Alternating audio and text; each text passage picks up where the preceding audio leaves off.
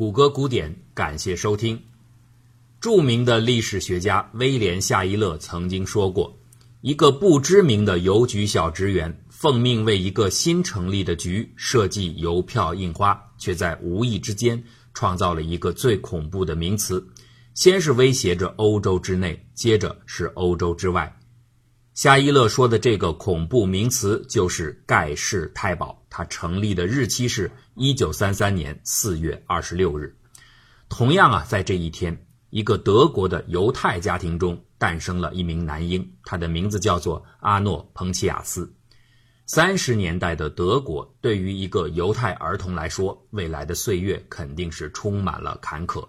彭奇亚斯4岁的时候，有一次乘坐电车，因为童言无忌说出了自己的犹太人身份，结果他惊讶地发现整个车的气氛顿时就不好了。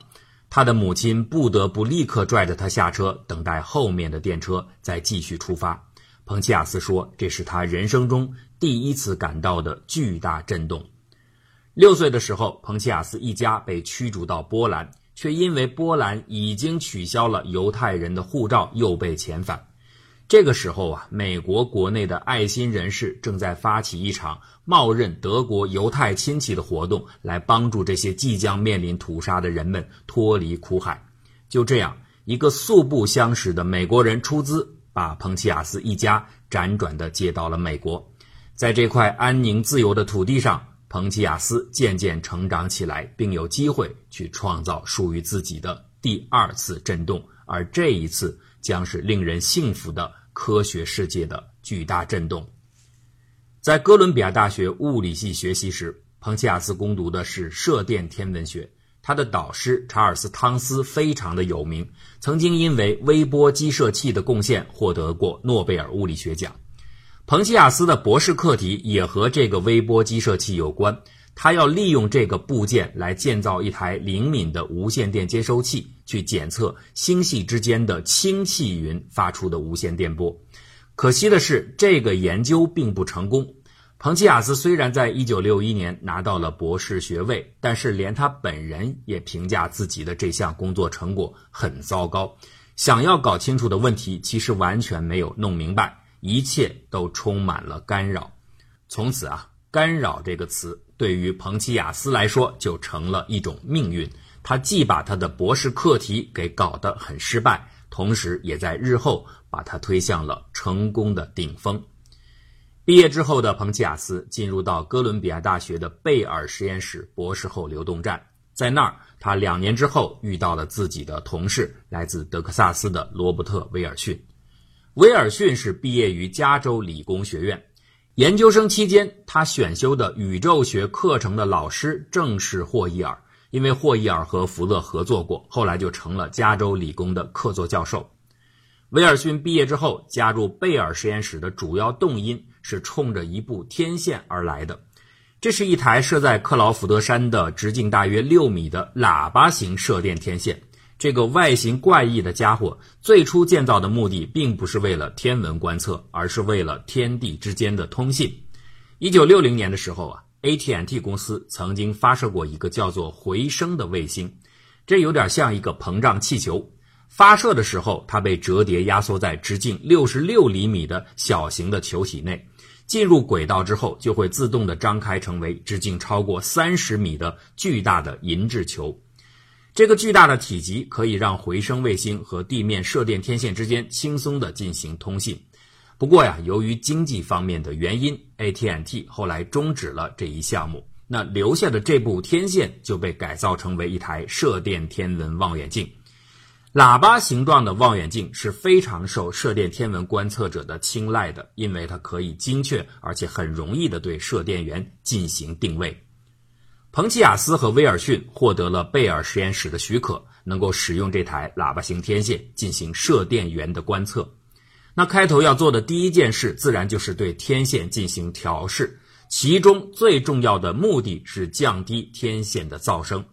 我们每个人对噪声和有用的信号之间的这样的关系都有过直接的体验，那就是收听收音机的节目。通常来说呀，噪声是不可能完全消除的。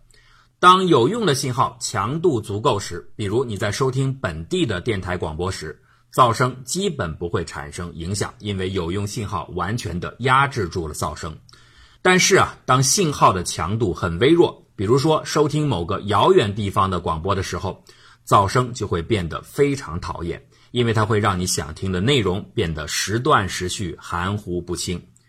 深空中的射电源电波信号都非常的微弱，射电天文观测其实就好像在收听一个非常非常遥远的电台，所以这个时候抑制噪声就变得格外的重要。彭西亚斯和威尔逊首先把喇叭型天线对准了天空当中一个射电源分布上的空白区域，他们想看看在没有射电源信号输入的情况下，天线自身的噪声水平如何。他们原本以为这种情况下就算有一些噪声，那也是微不足道的，但实际结果令人吃惊，噪声水平远比他们预计的要高出许多。那对此啊，只能得到两种可能的推论，一个是设备本身存在着引起噪声的环节，再有一个就是周边环境当中还存在着一些除了空间射电源以外的其他无线电信号源，我们把这两个方面简称为设备因素和环境因素。排查工作当然就从这两个方面入手，首先是环境因素。贝尔实验室的周围有许多的大城市，城市当中肯定存在着大量的无线电装置，因此啊，从城市方向传来一些干扰噪声是完全可能的。可是彭奇亚斯和威尔逊很快就发现，单纯的用环境因素来解释天线的噪声是站不住脚的。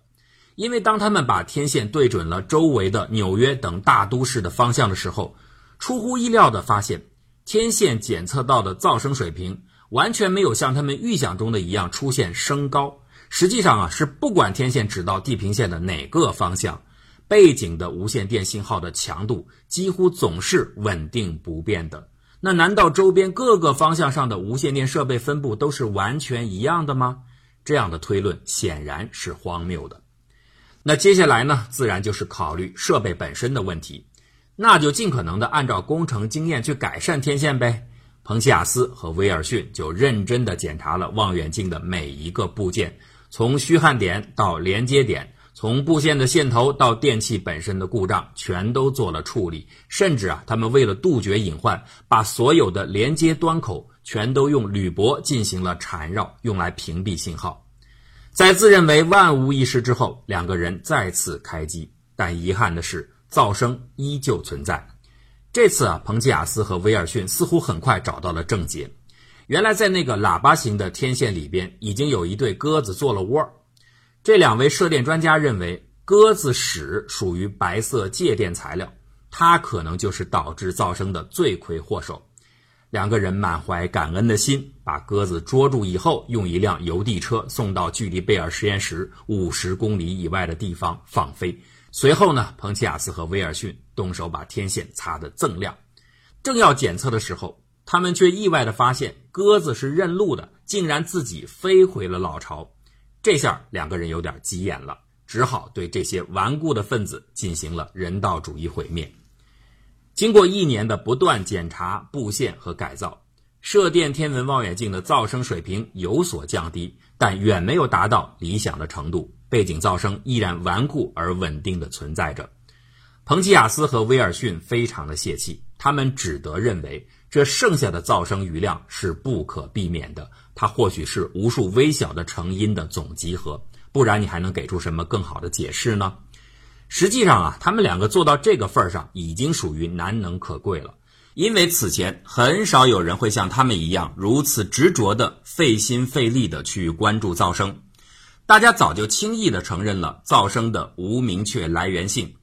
如果说这样的默认有什么明显的令人无法满意的地方，那就是噪声的强度似乎应该有着某种方向性和波动性才更加的合理，可实际上观测的结果却不存在着任何变化。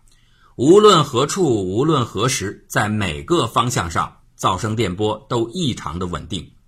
对于这样的矛盾，彭奇亚斯和威尔逊心知肚明，却也毫无办法。他们两个人不知道的是，就在此时此刻，他们已经完成了宇宙学历史上一项最重要的发现——宇宙微波背景辐射，也被称作 CMB 辐射。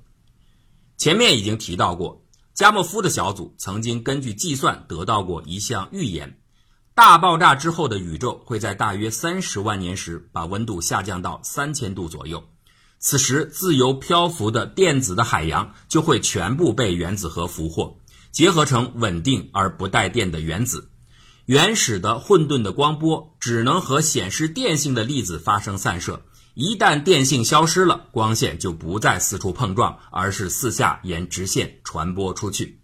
到了今天，这些爆炸遗留光波的波长会被宇宙的膨胀拉伸到微波波段。由于其在各个方向的分布是均衡的，所以当你用灵敏的无线电接收装置捕捉这些微波时，就会显示出均匀的没有起伏的微弱信号。这就是彭奇亚斯和威尔逊检测到的无法消除的噪声。这个预言在40年代即已被提出，因为久久的无法得到验证，所以到了60年代时，事实上它已经被科学界完全的遗忘了。彭奇亚斯和威尔逊之所以观测到了噪声，却无法把它关联到宇宙大爆炸理论，就是因为他们对于这项预言完全没有印象，所以他们错过了在第一时间对自己的发现进行正确解释的大好机会。不过难能可贵的是，这两个人没有因此而轻视这种噪声的存在，反而继续保持了对他的关注。1964年底，在蒙特利尔召开的一次天文学会议上，彭奇亚斯遇到了麻省理工学院的伯纳德·伯克，并向他介绍了自己的发现。伯克就记在了心上。几个月之后，你看多么巧，伯克刚好收到了一篇来自普林斯顿大学的论文初稿，作者是罗伯特·迪克和詹姆斯·皮布尔斯。在这篇文章中，一直关注大爆炸理论的普林斯顿团队再次提出了宇宙微波背景辐射的存在，称它将是一种波长在1毫米左右的无处不在的均匀的电磁波，它来自于宇宙创始时刻的光。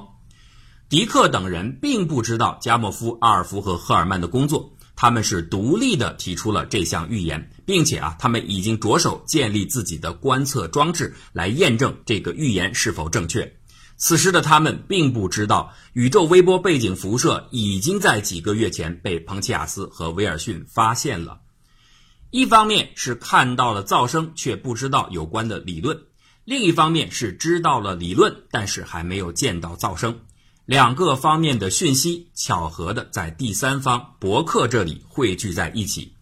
伯克赶忙把这个消息告诉了彭奇亚斯，彭奇亚斯此时恍然大悟，他突然明白了自己发现的噪声到底是什么，以及这项发现的重要意义。或许他此时还想到了要对那对被他们处死的鸽子说一声对不起。彭奇亚斯立即打电话给普林斯顿的迪克，告诉他自己的发现已经证实了他们所提出的宇宙微波背景辐射的存在。迪克惊呆了，接电话时他们的小组正在召开午餐会，讨论建造背景辐射探测装置的有关方案。彭奇亚斯的电话无异于石破天惊，放下电话的迪克只对伙伴们喃喃地说了一句话：各位，我们已经被人抢先了。这通电话让大伙儿的心中说不出是喜还是忧，自己的理论被证明为正确，当然值得高兴，但是这一伟大发现是由别人完成的验证，自然也就让大伙儿心中的成功喜悦减色不少。现在呢，再去讨论什么观测系统已经没有任何意义了，所以迪克团队在第二天就迫不及待地赶到了彭奇亚斯的实验地。经过双方的讨论和对有关数据的查验，一切真相大白，这台喇叭形天线挥之不去的噪声就是理论预言中的宇宙微波背景辐射 CMB。 1965年夏天，彭奇亚斯和迪克团队以一种相互联姻的方式把这一重大成果向科学界发表。在天体物理学期刊杂志上，彭奇亚斯和威尔逊用大约短600字的篇幅介绍了自己的观测结果，但没有附带任何的理论解释。另一方面呢，迪克等人在同一杂志上介绍了自己的理论，并且完整讲述了彭齐亚斯和威尔逊发现微波背景辐射的整个过程。这样的谦让和合作，让原先恼人的优先权之争变成了一次巨大的共同的胜利。当然，最大的赢家非大爆炸理论莫属。由于稳恒宇宙模型完全没有提及微波背景辐射，也根本无法解释这一现象，所以啊，这种微弱的无线电噪声就成为最具决定性的证据。从此之后，大爆炸理论完全确立了其在宇宙模型当中的主导地位。微波背景辐射的发现者之一威尔逊，作为曾经的稳恒宇宙支持者，作为霍伊尔的弟子，他亲手毁掉了自己心目中最理想的模型。他哀婉地说，我喜欢稳恒宇宙，至少在哲学上我还是有点喜欢它。